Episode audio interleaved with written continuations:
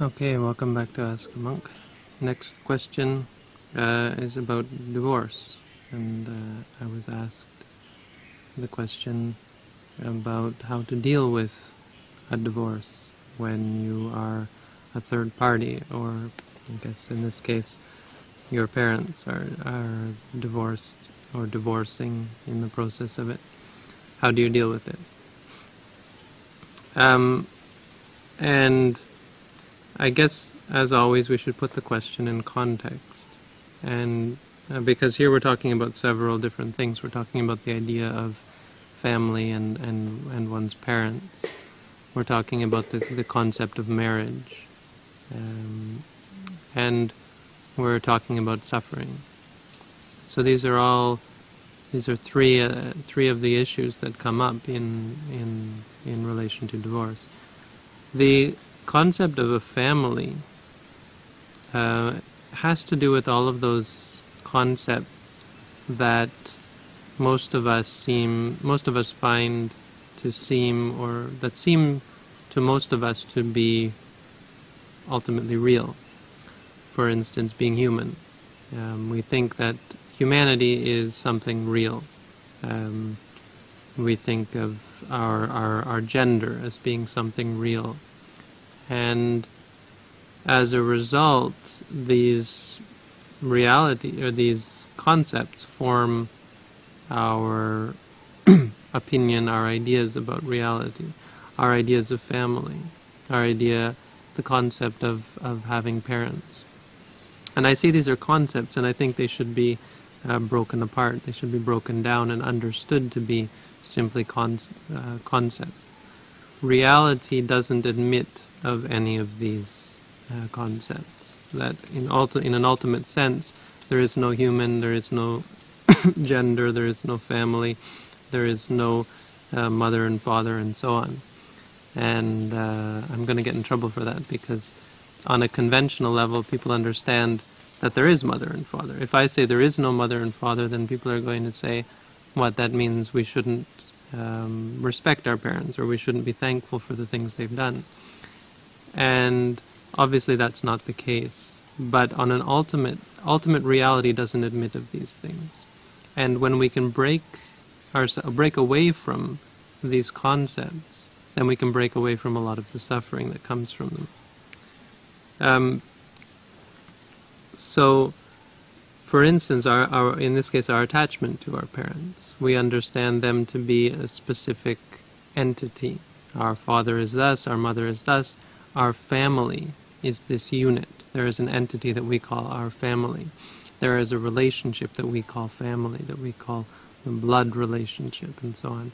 But, you know, simply uh, looking at, you know, if we examine these from a scientific point of view, it, it's it's easy to see the, the falsehood of them. I mean, as human beings, the, our understanding is that by blood we're related to, to each and every one, each and every human on the planet um, by blood ties. So we're all family. Um, obviously, this is a um, beneficial realization as well because of all the, you know, it, it breaks down all of the uh, cultural barriers, all of the um, racism and prejudice and so on, the us and them mentalities that pervade the world. Uh, but whether it's useful or not, it's the truth. The reality is that there there is no there is no barrier or boundary where we can say this is family and this is not. It's just a matter of degree. And that degree is important um, in in one sense in terms of our understanding of each other, our ability to relate to each other, our knowledge of each other's past, and so on. And this is one. This is the relationship we have with our parents. There is a um, th- there are many um, emotions and many memories and, and many ultimate realities that are tied up, tied up with this concept of family. Once we have parents, then we have um, we have many many attachments that go along with that, and we have many um, comforts and supports. There's many beneficial things that come, obviously, from having a stable family unit. But something that will help us to deal with divorce is to understand that um, th- there is really no no change occurring. That apart from the actual suffering that comes from a divorce, where you lose the stability, where you lose the um, the cohesion, where you lose the support of having two uh, two parents and a, a family unit. Th- there's nothing. There's nothing wrong. There's nothing. Um, there's no problem except in your own mind, where you you've been you've had your your life disrupted. You've had your way of looking at reality change, and in fact, it's in a way that makes it that that seems like something that was very real and whole has broken in two, has has broken into pieces. When in fact that's not the case, because the the idea of a family unit is in our mind. It's a concept. If our parents split up, it just means that you know this this entity, this this mass of physical and mental realities has has separated, has gone here, and this one has gone here, and they're relating to each other in a different way. Um, the the problem comes with our attachment, and so this gets into our understanding of suffering. But first, the the other concept I'd like to talk about uh, is the one of marriage because it it relates to the first one. It relates to the idea of having parents. So our reliance on our parents is one uh, attachment that we have. It's it's something that we've misled ourselves from from our very birth. We've we've been misleading ourselves into thinking that there was something stable about the family unit. And uh, throughout our lives that stability will be eroded or shattered or, or taken away from us, and it will generally lead to a great amount of suffering, and and as a result, learning, understanding that what we thought was stable is not in fact stable, and it will allow us to open our minds up to the idea that that um, that, that life is transient, that we shouldn't cling to things, and as a result, we'll be able to accept change better. Most people come to this, so they come to a realization and they come to wisdom through the suffering and realizing that they were setting themselves up for this through their ignorance, through their misunderstanding that there was stability. Uh, marriage um, is another is another concept, and it's it's also tied up with a lot of clinging, obviously. Um, so the the the idea of of a divorce is one that um, we think of as, as breaking something up, that there is uh, there is something that has been shattered with the, with the marriage, and we feel bad about that, even if we're not uh, involved in it. We also feel like uh, there there is something incomplete. There's some some knot that has been untied, and you have to tie it back together, and so on.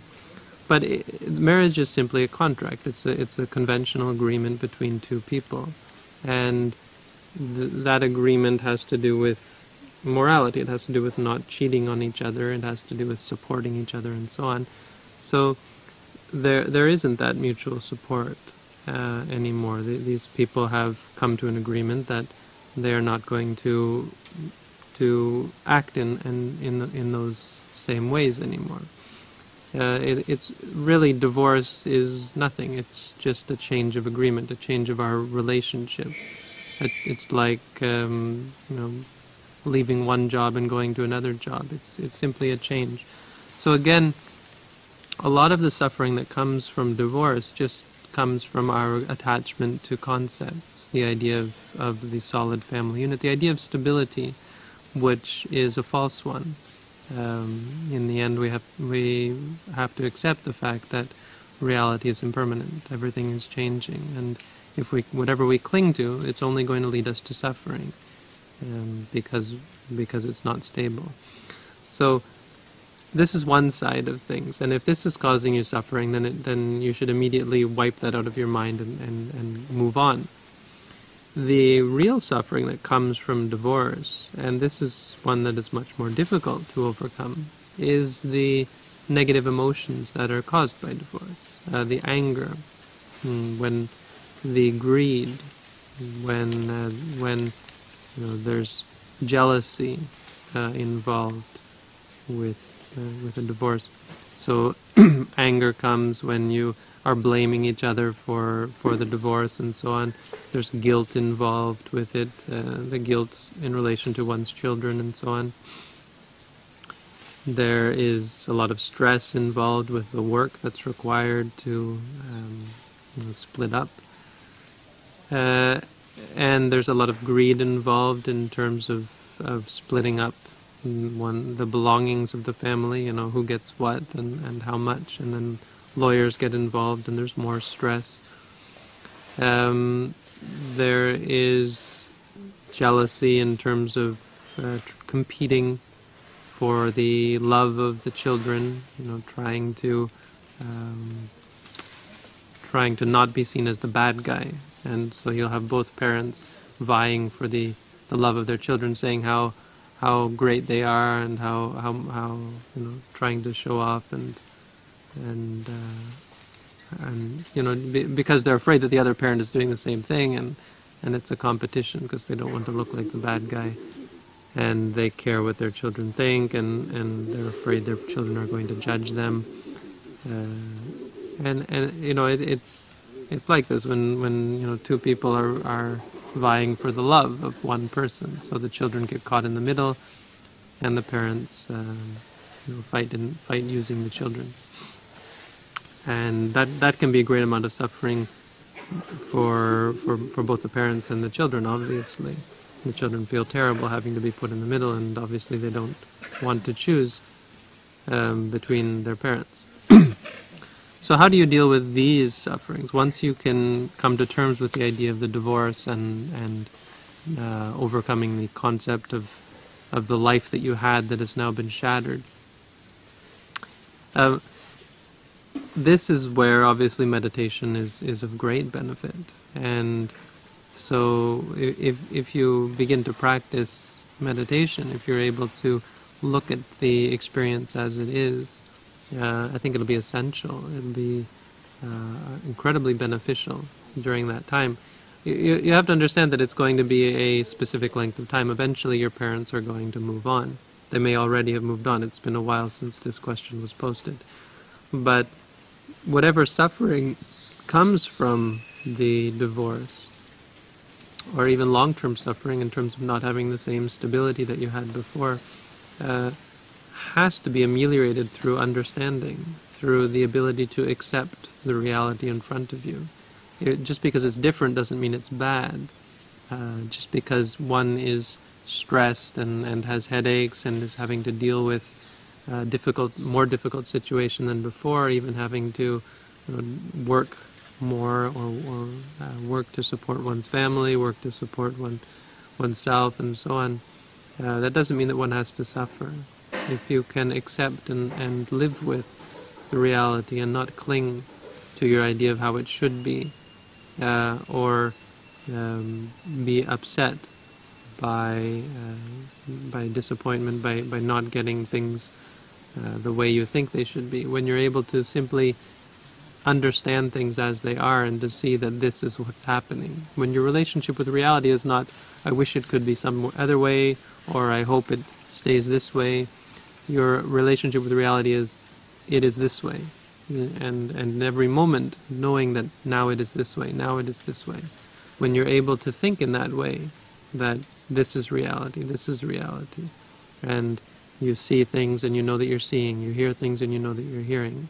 And you, your relationship with reality is an understanding and an acceptance and a uh, clear awareness of it as it is, with no thoughts of the past or the future in terms of regret or worry or, or feelings of loss and so on then you will be, you know, obviously you will be far better off. This is clearly the the preferable path, and so this is really the um, the way out of suffering. This is the path that the Buddha taught. So you can take a look at some of the videos I posted on how to practice meditation. I think they would be of great help to anyone suffering from this sort of stress or any other stress. Um, and I hope those are of use. uh, quickly. If you haven't looked at those videos, then it's a very simple practice to, to see things as they are instead of wishing they were some other way or holding on to these things and hoping that they stay this way. You, you simply remind yourself that it is what it is. You don't put any value judgment on it. When you see something, you say to yourself, seeing, you know, knowing that this is seeing. When you hear, hearing. When you smell, you say to yourself, smelling. When you feel angry, you say to yourself, angry. When you feel sad, you say to yourself, sad. When you feel pain or headache or something, pain, pain or headache, aching, aching, or so on. Simply knowing it for what it is, this teaches you how to accept and to understand reality for what it is in, instead of uh, wishing it were some other way or, or, or holding on to and clinging to it and setting yourself up for greater suffering.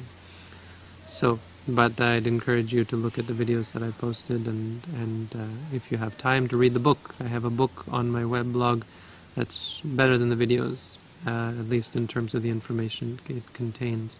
And it should give a basic understanding of how to practice meditation in the tradition that I follow. So, thanks for the question. Hope that helped. All the best.